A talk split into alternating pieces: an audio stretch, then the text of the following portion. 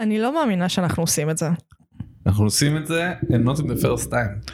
בשעות האלה, definitely the first time. בשעות האלה, כן. זה, כאילו, היה חשוב לי שזה יהיה יום שלישי, כבר לא יום שלישי עכשיו. באמת? כן, אנחנו אחרי יום שלישי, עכשיו כבר יום רביעי. יום רביעי שמח, מגי. יום רביעי שמח גם לך, יואל. זה שטויות. אוי, זה מעניין אם זה שעה נפוצה לפודקאסטים לרדיו? כן. שאלה, כמה מהפודקאסטרים מקליטים? בבוקר בטוח לא, מי הדפוק בשכל שערני בבוקר? כאילו תמיד היה משודר, האוניברסיטה המשודרת בבוקר. אתה שמעת האוניברסיטה המשודרת? אני הייתי שומע בהחלט האוניברסיטה המשודרת. וואי, איזה חנון, התחתנתי עם חנון, כן? כשאבא שלי היה מסיע אותי לעבוד במפעל של היציקת ברונזה. עבודה אמיתית שהייתה לך, כן? כן, שזה החלק שנשמע עוד יותר מופרך בכל הסיפור הזה. לא, חלק שנשמע מופרך זה אתה בן 18-19, שומע האוניברסיטה המשודרת. לא, זה 16 כזה. יותר נורמלי. מה? לא, בטח שזה היה ממש מעניין. היה להם גם את הספרונים האלה? אני יודעת ש... אבל... האוניברסיטה המשודרת זה מידע שכאילו אינטלקטואלי בגבוה. מה הפגיעה בלחשוף ילדים לזה? שהם אמורים לעשות סמים ולשתות בפארקים, ולהוציא את כל הפארטינג מהמערכת. זה השלב. לא לשמוע אוניברסיטה משודרת ולעבוד במפעל יציקת ברונזה. קרסס פולדגן. כן, כן, יש מצב שעשיתי את הדברים האלה, גם לא בסדר הנכון. ועכשיו אתה נשוי, אז בכלל נדפקת. אני אוהבת שאתה מרים אצבעות, עושה דברים עם הידיים, זה פודקאסט. צריך לעשות תמיכה ל... כאילו כמו שיש שפת הסימנים וזה, אז שיהיה תמיכה ברמה הזאת לפודקאסטים איכשהו. כאילו מה, כמו בצלילה? כאילו ברמה מאוד סימבולית של סימנים, זה פשוט יסמן לך תנועת ידיים כללית. כמו דיבוב תרגום לחרשים. כן. וואו. כן, זה אפשרי, זה דבר שלגמרי אפשרי לעשות, אבל למה? אני יודעת שיש תמלול פודקאסטים לעברים, לא, לחרשים. כן, לחרשים. התרגום הוא לעברים.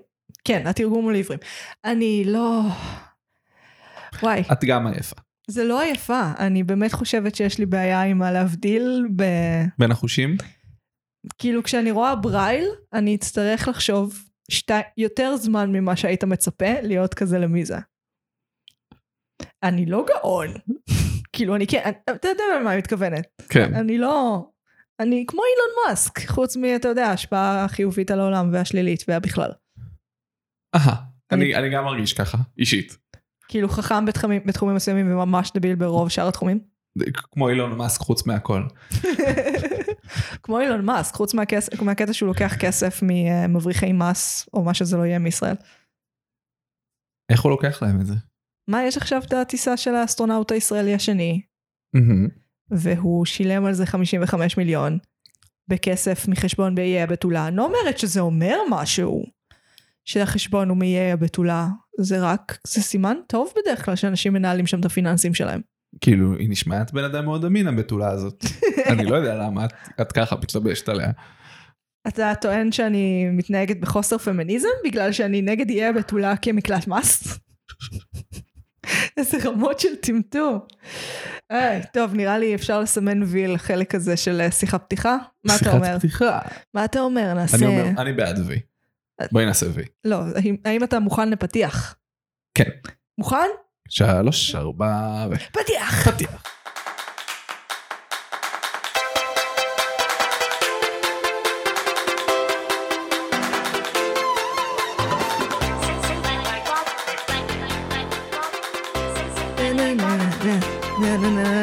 אני מאגי. אני יואל. ואנחנו. מרשם לבין. מינוס נועם. ואנחנו נפגשות פעם... פלוס יואל. פלוס יואל. נפגשות פעם בשבוע כדי לדבר על סדרות באופן לא פורמלי ולא ערוך.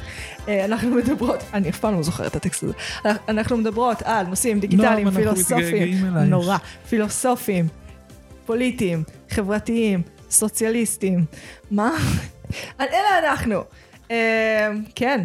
ואפשר לעקוב אחרינו ברשתות החברתיות, בפייסבוק ובאינסטגרם. אני מפרסמת שם מדי פעם מימים, כשמתחשק לי, אני מוצאת אותם מאוד מצחיקים, אני שולחת אותם לחברים, הם עושים לי, תמצאי עבודה, אני עושה להם, לא. וכן. וזה המצב. אז יואל, אנחנו מתחילים מה שנקרא המלצות, או ליתר דיוק מה צפיתי השבוע. עכשיו, למרות שהיית פה כבר פעמיים, אני בטוחה שאתה לא זוכר שזה קיים. נכון, לא התכוננתי. למה שתתכונן? בכלל.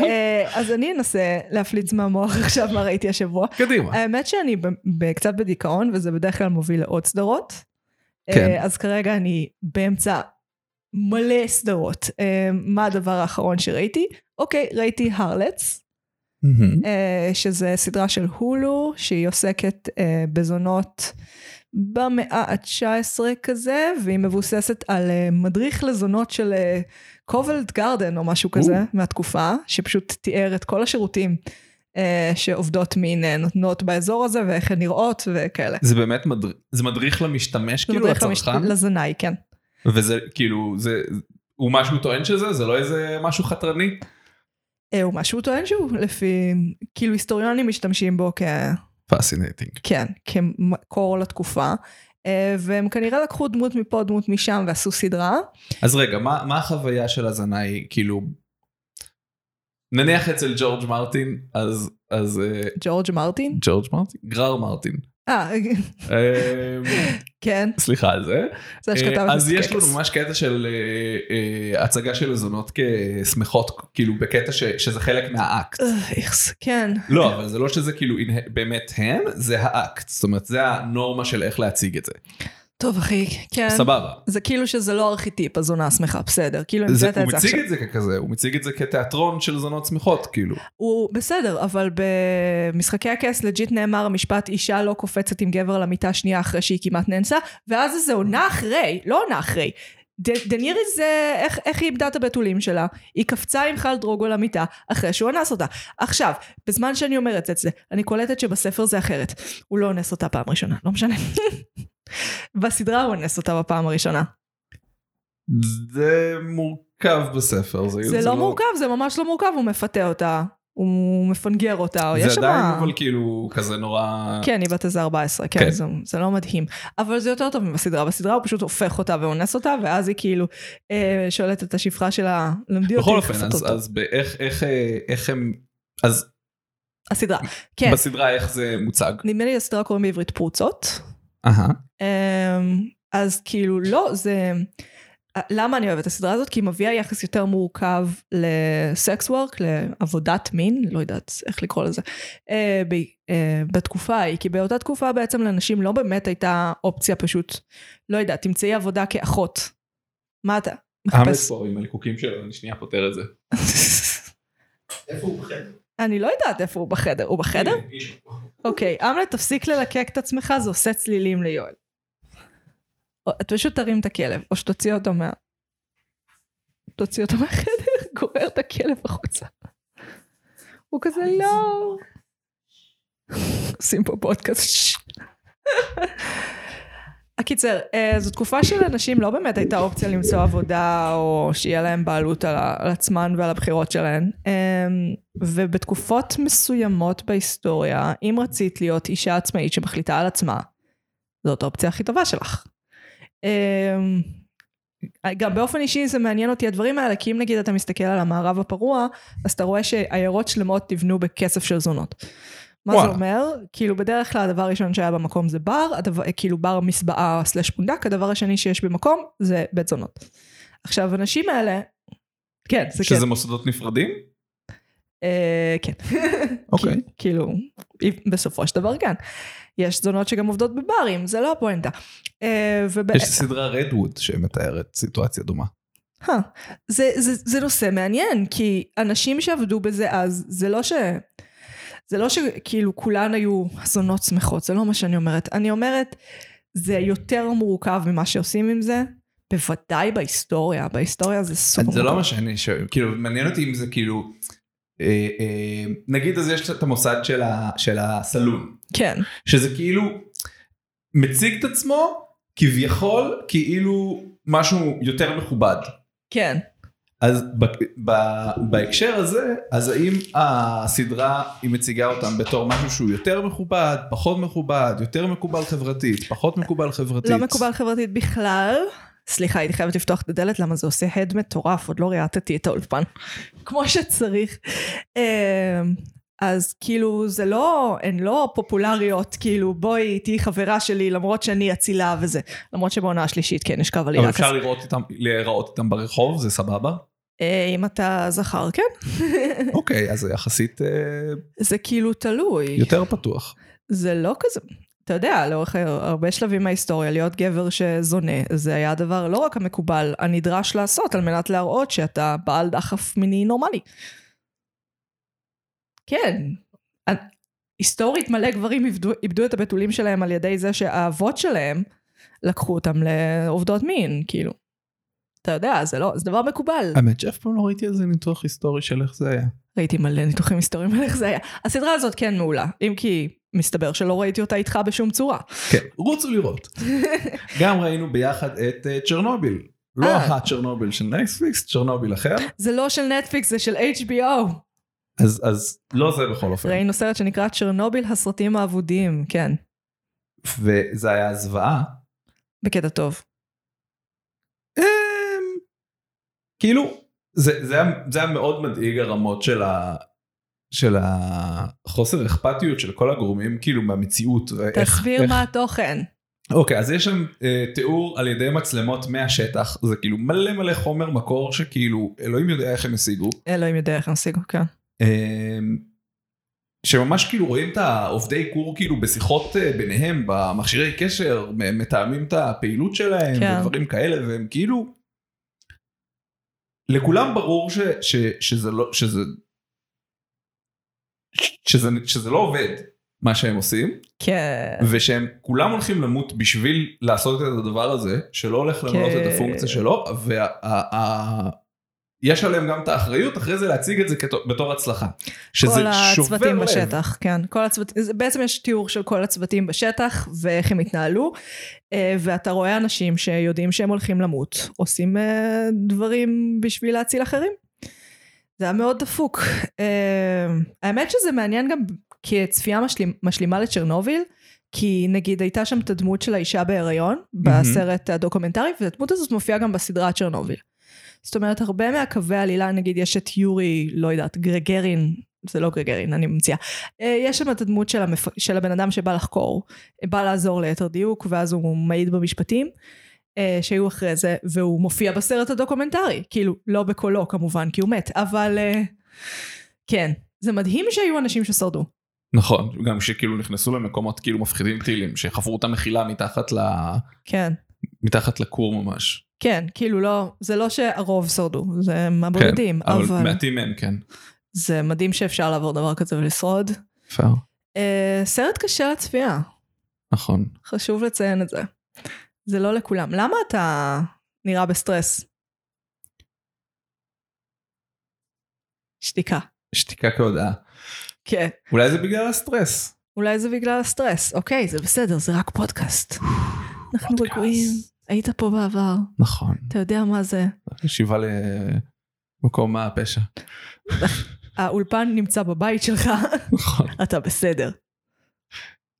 אז על מה באנו לדבר היום? היום אנחנו הולכים לדבר על סרטים היסטוריים. אין טריילר לזה.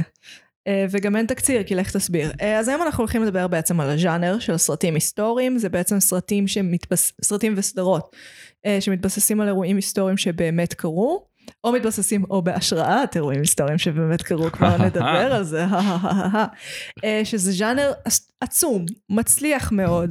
חיפשנו קודם מה היה הסרט ההיסטוריה הראשון, הוא קוראים לו קוואקווי, או משהו צרפתי מוזר, שאני לא רוצה ללמוד לבטא. אני די בטוח שזה היה גזעני, מה שקרה פה עכשיו. אי אפשר להיות גזענית. אני גזענית חצי מהפרקים, ואז מתנצלת. אני לא יודעת. אבל על צרפתים זה כאילו... בעצם כן, אנחנו, יש עולים מצרפת, ואנחנו מתייחסים אליהם חרה, כן? זה נחשב גזענות. נכון. אז פרה, לא יודעת, מצטערת, בכל מקרה. יש, מצטערה. בזונה, הכניס ענייני בעל ואישה לפודקאסט. אז כן, מ-1912, שזה כאילו שנייה אחרי המצאת. יש לנו קולנוע, יאללה, בוא נעשה סרט. איזה סרט אנחנו רוצים לעשות? היסטוריה, על ההיסטוריה. זה הכי הגיוני, כאילו, אם תחשוב על זה מיתולוגיה והיסטוריה זה משהו שמעסיק את התרבות, מאז ומעולם, הרבה מחזות עוסקים בזה, הרבה ספרים עוסקים בזה, אז הגיוני שקולנוע, הדבר החדש הזה שהומצא, גם יעשה את זה. נכון. זה גם אחד הדברים הכי רווחיים בקולנוע, אם כי, חשוב לציין, אני לא מדויקת פה כשאני אומרת רווחיים, כי רווח מתייחס לכמה הוצאנו על הסרט, לא, כמה הרווחנו על הסרט, כמה... כן, הפלופ של איך זה, קליאופטרה? זה נקרא? קליאופטרה, כן. זה היה כאילו אחד הפלופים הכי גדולים של הוליווד at all times. כן, אבל הפלופים הם בדרך כלל בסרטים היסטוריים ספציפית לא קוראים בגלל שהסרט לא הכניס הרבה כסף, אלא כי הוא עלה הרבה כסף. סרטים היסטוריים הם מאוד מאוד מאוד יקרים, לאורך כל ההיסטוריה של הקולנוע, תמיד הסרטים הכי יקרים, כמעט, היום זה כבר פחות, אבל תמיד הסרטים ההיסטוריים הם היו הכי יקרים, פשוט כי... היסטורית, סרטים היסטוריים היו יקרים. תחשוב נגיד על סצנה של קרב, פעם היית צריך מלא מלא מלא ניצבים. נכון. היום, מה עושים? היית צריך כאילו שיהיה לך מספיק שימותו וזה. כן, אם נגיד אנחנו מסתכלים על חלף עם הרוח, יש שם סצנת אחרי קרב, היו שם איזה, לא יודעת, 1,000 ניצבים או משהו כזה, פלוס עוד איזה 2,000 בובות. וואו. משהו מטורף, כן. היום כאילו אתה מתעסק בטכנולוגיה שהחליפה את זה. אני בעצם מייצר גופות. אני גופן. אתה גופן. אני די בטוחה שגופן אומר משהו אחר, לא יודעת, אתה דוגמה פונט. נו, אבל תסביר מה אתה במקצועך עושה. אז אני עושה הדמיות וירטואליות של כל מיני דברים, גם ל-VR וגם למחשב, לסלולרי, וליצור הדמיות של דברים כאלה ברמות שונות, אז זה משהו שהוא מאוד מאוד התקדם, והרבה יותר פשוט היום לעשות מאשר איך שהם עשו ה-CGI. מבחינת העלות, כמה זה, נגיד, אם פעם זה היה עולה 300 מיליון, היום זה יעלה 100? יש לך היום סרטים מטורפים שעשו אותם אנשים לבד בבית, כאילו, עם התוכנה, שכאילו ממש, זה כאילו חובבנים מצד אחד, אבל באמת הכלים שיש היום, הם יכולים לתת כל כך הרבה כוח יצירה לבן אדם שנכנס לזה, שהוא יכול להרים יצירות חבל על הזמן. אז זה ממש שינה את התחום הזה, אז למה כן, אנחנו לא... כן, יש כמה סרטים של 40k, של וורהמר. אני צריכה... מה? זה כאילו עולם דמיוני של...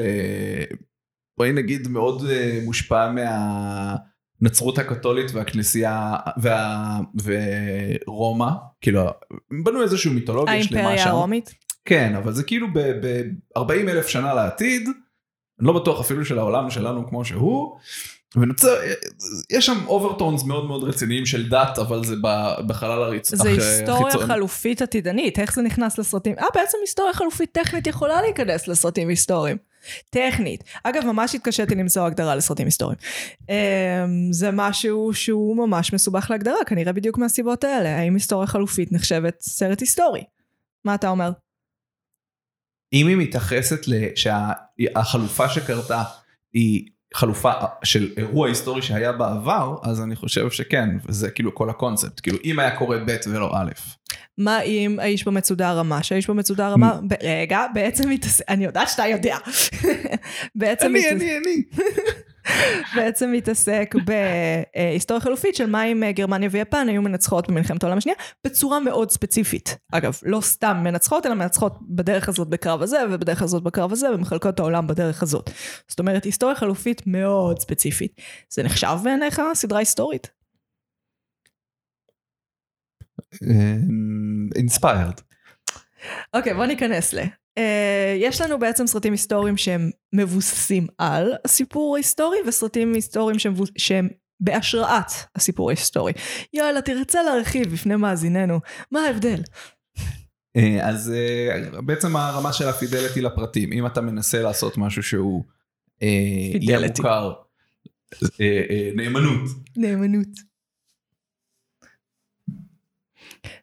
שיהיה ברור שגם לבן אדם שהיה בסיטואציה, שהוא רואה את הסיטואציה שהוא היה בו, שזה מספיק עושה מאמץ כדי להידמות למקור, ככה שהוא בר זיהוי, לעומת אינספיירד, שזה כאילו משהו שהוא שמע את הסיפור הזה, וזה לקחת חלק ממנו, איבדת אותו בצורה יכול להיות מאוד גבוהה, והוצאת המוצר החדש. העניין הוא שגם הסרטים שהם מבוססים על סיפור, שאנחנו כבר ניכנס לכל הבעיות, אבל הבעיה שלי באופן אישי הכי מפריע, זה שאתה תמיד עושה שינויים. ההיסטוריה עצמה, אם אתה מתייחס לסיפורים כפי שהם התרחשו, שזה, לך תדע, ההיסטוריה חלק מזה שהיא היסטוריה זה ש... האנשים שחיו שם מתווכחים ביניהם על מה קרה, ורוב ההיסטוריה, רוב האנשים האלה מתים, אז אתה בכלל לא יודע מה קרה, אתה מתבסס על מה שאנשים מסוימים אמרו. אז בסרט ובסדרה אתה לוקח מלא חופש אמנותי, גם כשזה מבוסס על, פשוט כי הסיפור האמיתי, המציאות, היא מורכבת ממלא רגעים משעממים. אני לא ראיתי יותר מדי סיפורים על יוליוס קיסר, שמספרים על כמה זמן הוא היה מבלה בשירותים, שזה גם חלק מהסיפור. כן, זה פרט היסטורי לגביו? טכנית זה פרט היסטורי. השאלה אם זה מעניין, והתשובה היא לא. יכול להיות שזה יעניין יצירה גרמנית מסוימת. לא, נניח התעכבו על זה שהוא היה קרח. התעכבו על זה שהוא היה קרח, כי ככל הנראה זה נשמע כמו גורם שמשפיע על האישיות. התעכבו על האף שלו, כי אנחנו יודעים שאף, כדוגמת האף של יוליוס קיסר, זה שנים אחרי זה נחשב האף הגברי המכובד. וואלה. כן. אז זה פרטים שהשפיעו. אני חושב שזה בעיקר כאילו משהו שהיה קל ופשוט לצעוק עליו בהפגנות, כזה, תראו את הקרח הזה, תראו את הקרח הזה, זה היה בקטע כזה. אני כן יודעת שהיה... זה לא שזה משהו עמוק. יש פרט היסטורי שהוא גם כיפי וצדדי, שזה היו גרפיטים גסים על הקירות ברומא, אז ככל הנראה גם היו גרפיטים גסים שמדברים עליו ועל המעבד שלו, סרביליה. היה עליו שמועות שהוא שכב עם איזה מלך בטורקיה כדי שסבסד לו את המסעות מלחמה. רואה, אלה פרטים היסטוריים חשובים. באיזה דרך הוא היה מחטט באף, האם זה בדוח או בסיבוב? פחות פרט היסטורי חשוב, ולכן הגיוני, גם אם הוא נמצא בתיעוד, הגיוני להשמיט אותו בסרט. אגב, גם נגיד ניקח את הסדרה רומא. אוקיי, בואי ניקח אותה. סדרה ששנינו אוהבים, היו לה שתי עונות, HBO, לא נטפליקס, אני גם עושה תשגיאות האלה כל הזמן, זה די מטומטם שאני צוחקת עליך. והיא לקחה כמו... לא לצחוק על יואל, שמעתם את זה כאן. הסדרה הזאת לקחה, אנחנו יודעים, לא מעט חופש אמנותי. נכון. אם כי הסביבה, התפאורה כביכול, העולם הבדיוני שהם יצרו, הוא מאוד מדויק.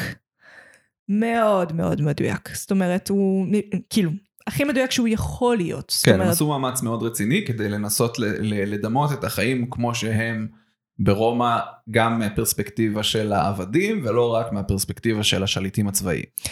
לא, בכלל של רומא, שוב, על הגרפיטי על הקירות, שהעיר הזאת תראה lived in, שחיים בה. נכון. כאילו אמיתית. והבחינה הזאת זה מאוד עבד, אבל יש לא מעט פרטים. נגיד הדרך שבה קליאופטרה הוצגה, זאת אומרת, מכל מיני סיבות, היא הוצגה לא מאוד, נכון. זאת אומרת, היא הייתה הרבה יותר מניפולטיבית, פחות לייקבול בחלק מהמקרים. את לא קיבלת מהסיפור ההיסטורי, כאילו זה לא התחבר לך? היא הרבה מאוד עסקה במציאות, חלק מהמניפולטיביות שלה היה להשוויץ באושר. זאת אומרת, אנחנו יודעים שמצרים הייתה אימפריה, חלק מהאימפריה שהיה הרומית, שהיה מאוד עשיר, בגלל שהם היו ספקי החיטה. ובאותה תקופה, גם היום, אגב, צריך הרבה חיטה בשביל לחיות. ולכן הם היו מאוד עשירים, וחלק מהדרך שלה להראות את הכוח שלה לאנשים שהיא רצתה כבני ברית. זאת אומרת, להראות לה, רואים, רואים, שווה לכם להיות איתי בחברות, אני מגניבה, זה היה להראות את האושר. זה לא הוזכר בשום צורה בסדרה, וזה חלק מאוד משמעותי. העונה השנייה אנחנו יודעים שהיא הייתה קצרה, זאת אומרת בכמה, היו אמורות להיות עוד שתי עונות לפי מה שהיוצר רצה, אבל הוא נאלץ פשוט לדחוס את הכל העונה השנייה, ואנחנו מקבלים דברים כמו הנאום נגיד של מרקוס אנטוניוס, איך אומרים את זה בעברית? זה כן, כאילו האמת שאני לא יודע בעברית. נראה לי מרקוס אנטוניוס. אז יש נאום... זה נשמע לי ברומאית מרקוס אנטוניוס. הנאום שהוא נותן בלוויה של יוליוס קיסר, רגע היסטורי, תיאטרלי, מופיע במחזה של שייקספיר, קצת קשה לספר את הסיפור בלעדיו, והוא לא מופיע שם. הוא כן מופיע, הוא כורך את התוגה, ספוגת הדם מסביב ליד שלו, ואומר כמה שורות. אתה לא זוכר, נכון, נשמע. מראים את השיחה בבר, במסבעה של כמה אזרחים. שמישהו עושה רינקטמנט של זה? שמישהו מספר מה היה במבטא קוקני, שזה משהו שקורה הרבה אחרי זה במשחקי הכס, וזה מאוד מעצבן אותי, שזה קיצור דרך, כאילו זה קיצור דרך מאוד ידוע אגב. וזה רגע דרמטי אחד החשובים, והוא פשוט ממסמס אותו. לא הייתה לו ברירה, כן? כאילו זה תקציב... כביכול צריך תקציב גדול לזה, למרות שכבר אז יכלת... לעשות כל מיני אפקטים קולנועיים שאתה לא באמת צריך כזאת כמות של ניצבים. כן, זה היה בעייתי. כן, זה הסיבה שאת חושבת שהם עשו את זה. אני חשבתי שיש פה איזה עניין שהם לא רוצים לקבל בחירה לגבי איך זה נעשה היסטורית, אז הם מציגים את זה כאילו מכלי שני, וזה מאפשר להם דנייביליטי. אחד מהרגעים ההיסטוריים הכי מתועדים של התקופה. בוודאי וחשוב, זה נאום מדהים, זה נאום שהוא כאילו מתחיל... כאילו הוא הולך להיות עם הברית, להמשיך עם הברית שלו עם ברוטוס, ואז כזה באמצע הדרך הוא לוקח שינוי, שהוא כנראה כבר תכנן מראש, שהוא מאשים את ברוטוס ברצח של יוליוס קיסר, וזורק את התוגה מלאת הדם של יוליוס המון. זה מטורף, זה רגע טלוויזיוני, קולנועי, תיאטרלי מושלם, והם לא עשו אותו כי זה יקר. זה שזה באמת שיקול, שזה באמת שיקול שעובר כחוד השני לאורך סרטים היסטוריים in general. כן, אבל אז זה כבר לא, אז מה זה based on? אז מה זה מבוסס על? אם אני מראה, הרי הרגע במסבעה זה לא תועד היסטורית, אנחנו יכולים להניח שהיו במסבעות ברחבי רומא אנשים שאכן דיברו על אותו נאום של מרקוס אנטוניוס, אבל זה לא תועד, זאת אומרת, אלה לא הרגעים ההיסטוריים. בעינייך זה לא מספיק בשביל לחשב based on? אני חושבת שאנחנו נאצים מדי ל-based on מראש. אני בעיניי זה סבבה לעשות את השיקולים האלה, גם שבפרק על משחקי הכס, אז כאילו העונות הראשונות שלא היה בהם תקציב, והקרבות נעשו בהם אוף סקרין, אני הרגשתי שהן יותר נאמנות גם למקור, וכשזה הפך להיות העניין, אז הרגשתי שהרבה פוקוס הלך לזה, על חשבון, הקווי העלילה ודברים שהם יותר מה שהיה הרכיב טעונות הראשונות. יש גם משהו שאומרים את זה על ערוץ ההיסטוריה, שהם לקחו את הכלי הזה של ריאנקטמנט בתור למלא זמן, ואז זה התנפח לרמה שזה היה כאילו כל מה שהם עשו, וכל כאילו התוכן שבא לך מסביב לריאנקטמנט, הוא הלך והצטמצם.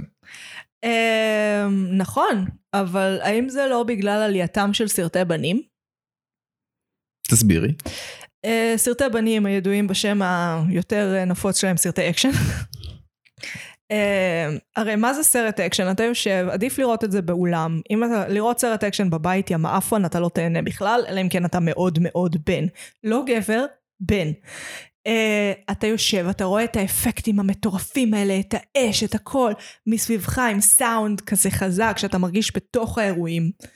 וזה כיף, וזה הם מוצאים ממך אדרנלין, ואתה מרגיש, נגיד בסרט היסטוריה, אתה מרגיש בתוך הקרב. נועם יודעת שאת מדברת ככה על בנים ובנות? כן. אוקיי, רק בודק. מאזינים, אם אתם יכולים להגיד ליואל, בבקשה. תגידו לי. שום דבר פה לא חדש, חוץ מיואל. יפה מאוד. כן, אז אני אומרת שכאילו לדעתי סתם נאצים עם... הנושא הזה של מבוסס על. בוא נגיע לסרט שהוא שנוי במחלוקת בתחום המבוסס על. לב אמיץ? פארגו. אפשר לדבר על לב אמיץ אחרי, אבל פארגו של האחים כהן. כן. סיפור רצח במינסוטה, סיפור פשע שהשתבש, פרסה קומית. די סטנדרט, מופיע לו על... בעיניי די סטנדרט, אבל... אז הסרט מתחיל עם שקופית שטוענת שזה מבוסס על סיפור אמיתי, אבל בסוף הכתוביות מופיע שקופית. בסוף הכתוביות. אם מישהו מכם אי פעם ראה סוף של כתוביות, שיגיד לי, ולא בסרט מרוול. אני חושב שאנשים מהתעשייה אולי יותר נוטים לראות את זה. בלוס אנג'לס, ספציפית בלוס אנג'לס, בארץ לאף אחד אין... הם כזה מתיישבים להצר, תריץ לכתוביות. באמת שרק בלוס אנג'לס ורק אנשים מסיימים, מתוך כבוד לאנשים שעבדו על הסרט. בישראל לאף אחד אין את הפסאדה לעשות את זה, כולם על הזין שלהם קמים הולכים הביתה, למה הולך להיות תור בחניון עוד דקה. כן, אם הוא עשה שם כזאת עבודה טובה, שיספר לי את זה בארוחת שבת. ספר לי את זה בדרינק כמו פיקוק. אז פארגו. אז בסוף הכתוביות באמת אז הם אומרים שזה לא מבוסס לחלוט בכלל, בשום רמה, על סיפור אמיתי. כן. שזה מכניס אותנו פה למקום מעניין, של האם לרמות את הצופה, אפילו ברמה כזאת בסיסית, ושכאילו הם לא, זה לא שהם רוצים עכשיו שאתה תלך בעולם, תסתובב בעולם במחשבה שהדברים האלה קרו, זה לא שהם רצו שזה יהיה סוד, שזה לא באמת מבוסס, כן. אבל הם רצו שאתה תראה את הסיפור מתוך מחשבה שהוא כן אמיתי. אני לא בטוחה. אנחנו יודעים שכאילו הכתובית הזאת, את רוב האנשים, אני לא מתחברת לזה, אבל אני יודעת שלא מעט אנשים כן, זה מושך. הם רוצים, כשהם רואים סרט והם רואים שזה סיפור אמיתי, זה נותן להם את האופציה לשקוע יותר באשליית המציאות, באשליית האי-אמון, כפי שנקרא. אמלט מלקק את עצמו, פשוט תתעלם, לא שומעים את זה במיקרופון, ולכן זה בסדר, ואני לא סוגרת את הדלת, למה אני אהד. אז רוב האנשים זה מושך אותם. זה משך אותי, אני חושב. זה עזר לי כאילו להיות סבלני עם הסרט, ולהקשיב לו, ולראות כאילו, להסתכל על הדברים האלה בצורה שהיא יותר רעננה איכשהו. כי כאילו, אני אומר, הכל יכול לקרות, כי זה המציאות. כי בסרטים, אז יש כאילו קונבנציות של סרטים, שאתה אומר, הם הוליכות את העלילה, ואתה כאילו יודע לצפות בתכלס מה הולך לקרות, אם אתה רוצה, אם זה מעניין אותך לצפות קדימה. כן. וזה שזה היה ככה, זה כאילו נתן לי להשתחרר מזה. גם הפתטיות של הסרט, והדברים שקרו תוך כדי, שכאילו גרמו לי להסתכל על זה ולהגיד, כן, אני מזהה את זה. ככה אנשים רגילים מתנהגים. כן, אבל סרט, או באופן כללי, יצירה אומנותית, היא כאילו אומרת לך, מה היה יכול לקרות אם? או כמו שמרוול אוהבים להגיד, what if? האם what if זה סרטים היסטוריים? לא. למה? כי זה לא קנוני? What If, הסדרה כאילו של דיסני? כן. כי זה מצויר, טכנית זה היסטוריה חלופית של מארוול. האם זה היסטוריה חלופית אם זה מטאברס? מה אתה מנהן? זה פודקאסט. זו שאלה מעולה. מה אמיתי במטאברס?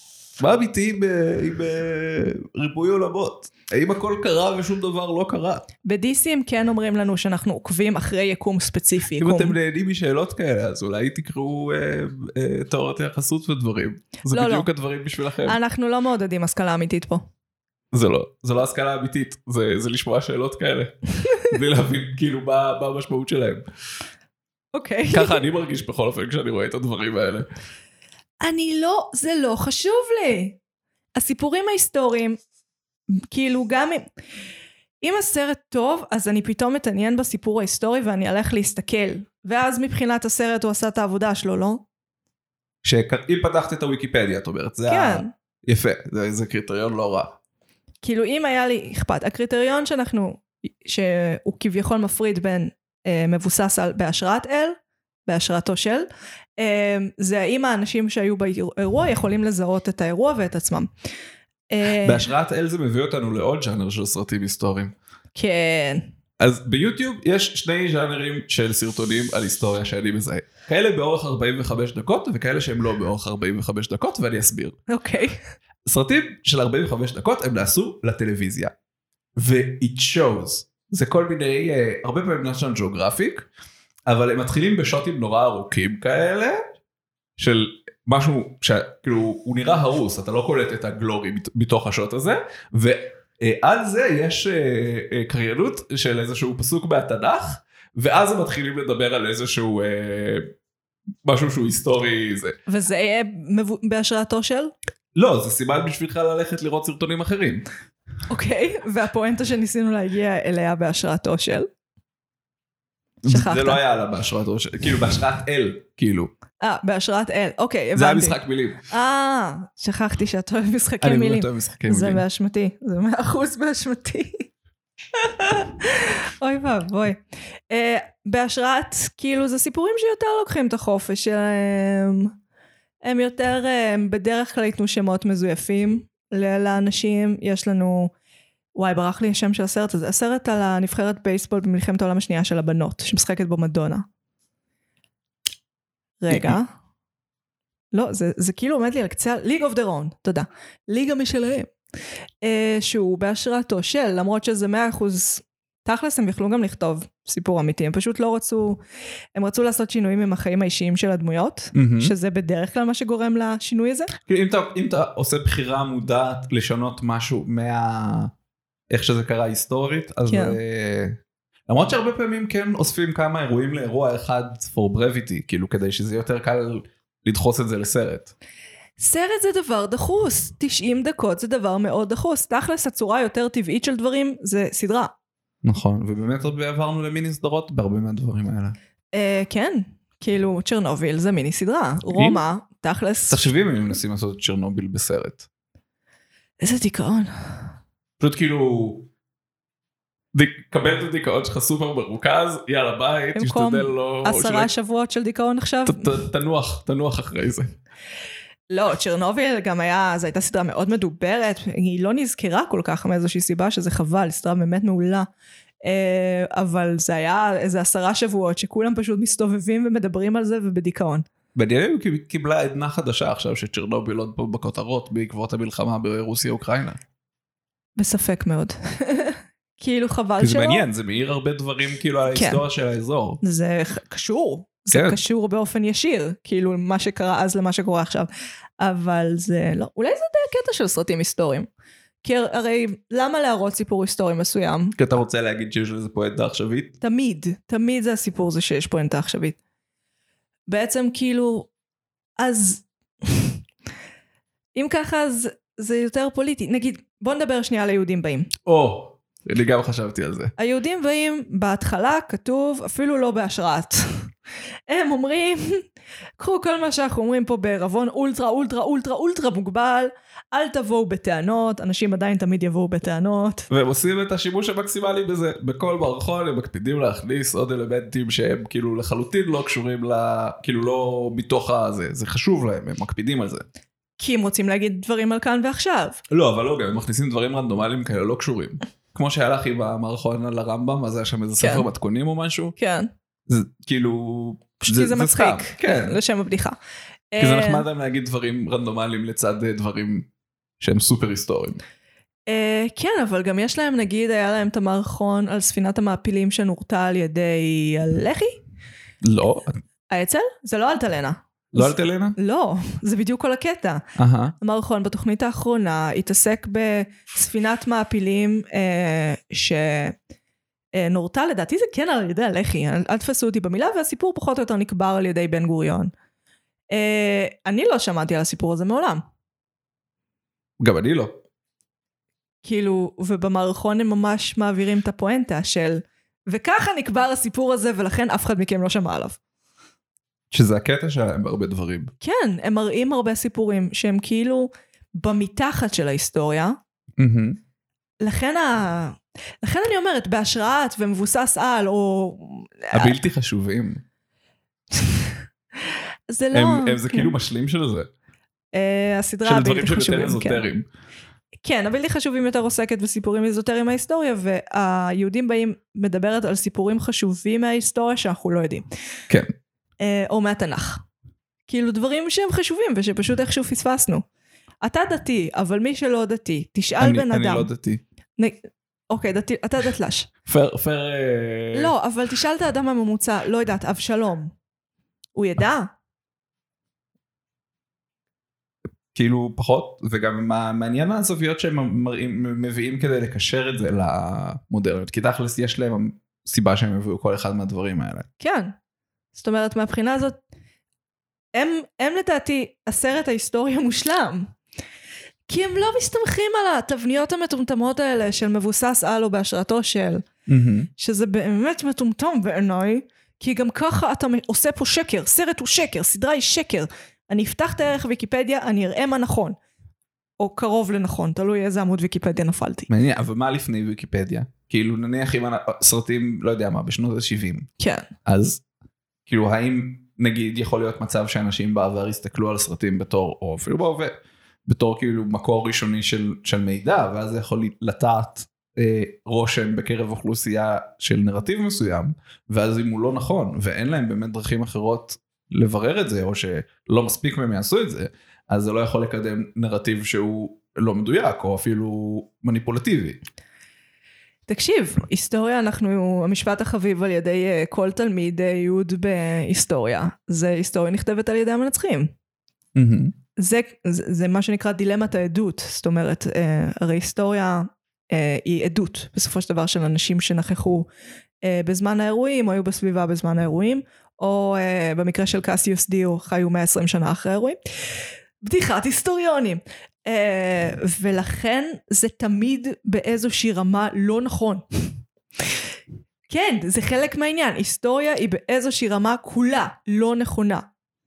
נגיד, ניקח את ההיסטוריה הסינית. אני חושב על שהיסטוריונים רומאים כאילו היו הרבה יותר חופשיים בזה שהם השתמשו נרטיבית בסיפור שלהם ורצו לקדם, נניח יוספוס פלאביוס, אז תמיד אומרים על ההשפעה שלו שהוא ניסה להתחבב על הרומאים, כשזה ההקשר שבו הוא כתב את הדברים שלו. אבל בהיסטוריה מודרנית זה פחות מקובל. הוא היה יהודי שהתנצר, לא התנצר. לא התנצר.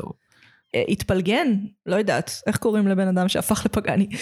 כאילו הוא הפך, התייוון. יש לזה מילה. אבל הם רומאים. התרמה, אני לא יודעת. הוא התרמה. הם רימו אותו. כן, הקיצר, תחשבו שאתם, לא יודעת, עכשיו השואה ונוצרים באים ואומרים לכם, שומעים? נצרו. מה אתם אומרים? בזמן שיש להם חרב ביד כזאת נחמדה. אז כן, הוא הלך לכיוון הזה, ואז הוא כתב כשהוא כבר שם. זאת אומרת, אני עכשיו, לא יודעת, בברלין, כגיורת, או הפוך מגיורת, אז כן, אני אכתוב דברים לא... מגי דרפראו. אז אני אכתוב דברים לא הכי מדויקים, או מדויקים מהזווית הספציפית. לא, יהיה לך דברים שאת לא תוכלי להגיד. מלא דברים שאני לא אוכל להגיד. כן. יש לא מעט אזורים היסטוריים שנזכרו לפי איך שהם היו במחזות שייקספירים. אנחנו רובנו זוכרים את ההתאבדות של קליאופטרה, כי קליאופטרה מתאבדת עם הנחש. לוקחת את הנחש, מניחה אותו על השד ונותנת לו לנשוך אותה. כאילו לתיעודים מהתקופה זה לא חד משמעי, אם זה רעל או... בסדרה רומא אגב הם השתמשו ברעל. כן, אבל זה רעיון שהוכתב על ידי שייקספיר. כמו לא מהדברים.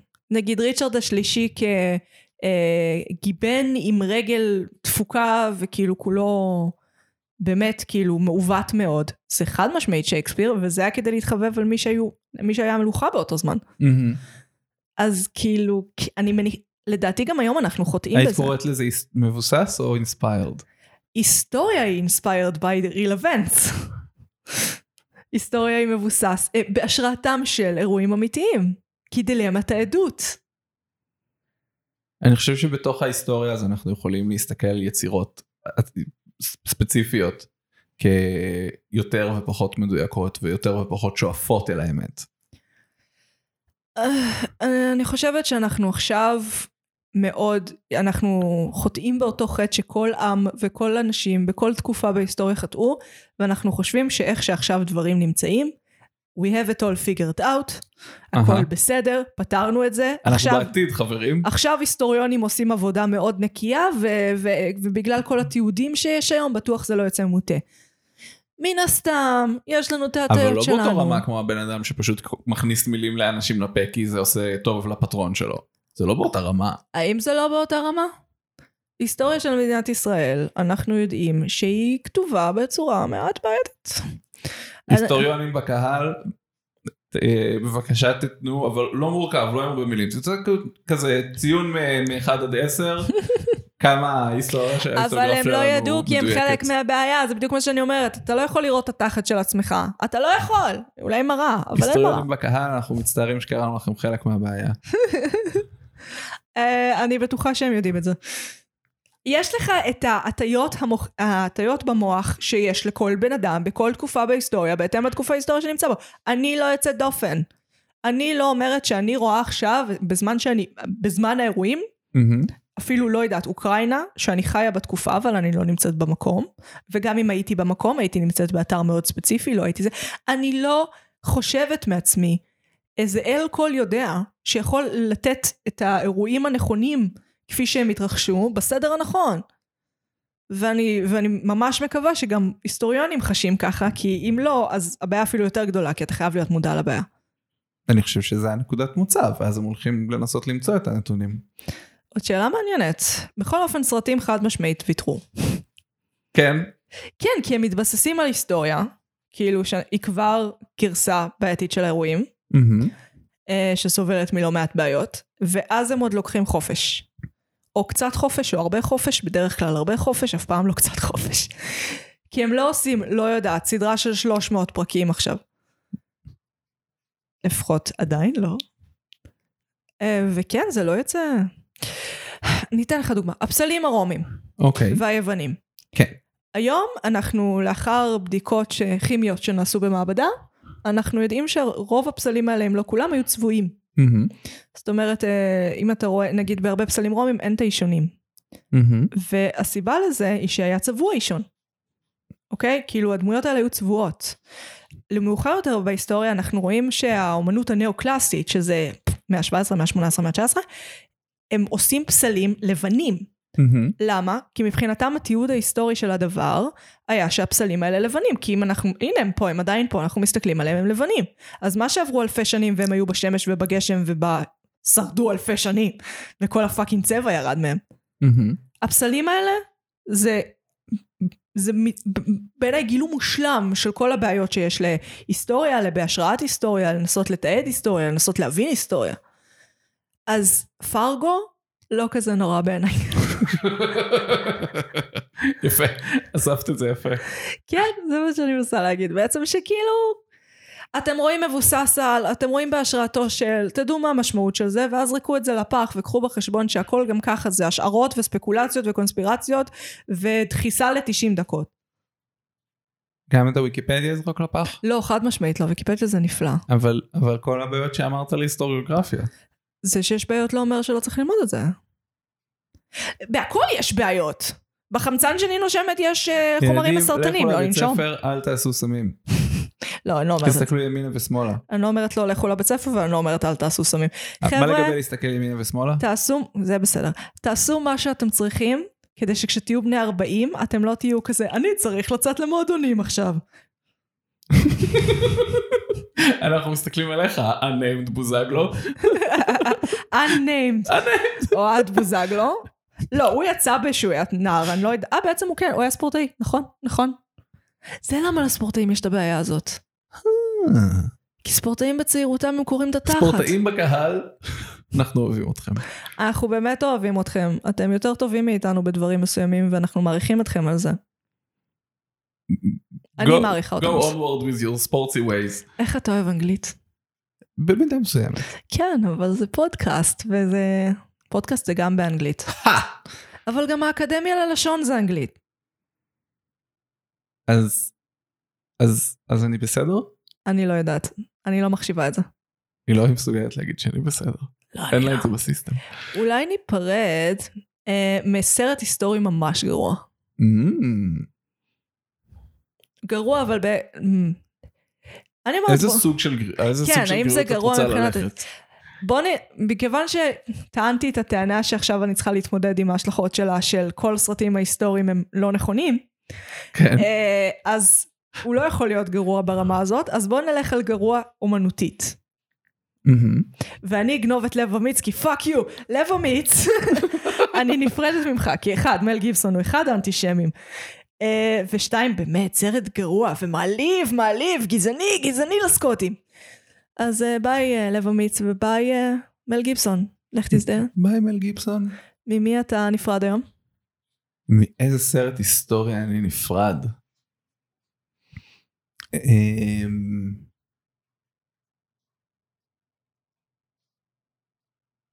חושב.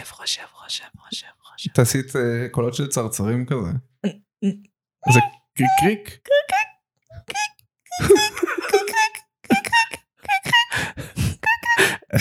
סרט היסטוריה. מה זה היסטוריה? מה זה סרטים? מה קרה בעולם? אתה אמרת לי לעשות חיקוי של צצרות, אתה רוצה? אתה יודעת עם ההשלכות של המעשים שלך. אני חשבתי שזה יקנה לי זמן, אבל בתכלס, זמן זה לא מה שהיה חסר לי. סרט היסטוריה ראשון שאתה חושב עליו. שיצבן אותך. היהודי זיס. סיפור אמיתי. היה את זה באתר סדרות, או אתר דומה. והיה לזה, באתר הוא היה פורמט של 3 כוכבים רק. אז... וכל הסרטים היו כזה 3 כוכבים, כי מי שאלה אותם פשוט נתן להם 3 כוכבים, וככה זה נשאר, ועל היהודי זיס הוא נתן 3 כוכבים, וזה כל כך הרגיז אותי, שבאתי לשנות את הדירוג, אבל הייתי צריך לעשות לוגינג לאתר בשביל זה. לא שווה את זה. אז נרשמתי לאתר. וואלה, בשבילך היה שווה את זה. יהודי זיס בעברית, והם קוראים לזה סרט היסטורי, זה היה ממש קשה. אז נרשמתי לאתר, והלכתי לזה של הכוכבים, ולחצתי, ובטעות נתתי 3 כוכבים. טכנית מייק, מיינקאמפ, וגם תיעוד היסטורי. עכשיו, יאיר, חלקתי את החוויה הזאת עם יאיר. חבר שלך, כן. כן. בלב, אוהבים אותך יאיר. והוא סיפר לי שהוא גם בעצם זה הרגיז אותה ברמה הזאת, והוא פתח חשבון באתר בשביל לדרג את זה, וגם הוא, בטעות, נתן 3 כוכבים. איזה רמות של טמטום. אין שום דבר. משהו עם הפורמט של הימינה ושמאלה, אני חושב שהם עשו שכאילו כמה שאתה שם את זה יותר שמאלה זה יותר כוכבים, כי סדר של עברית. וואי.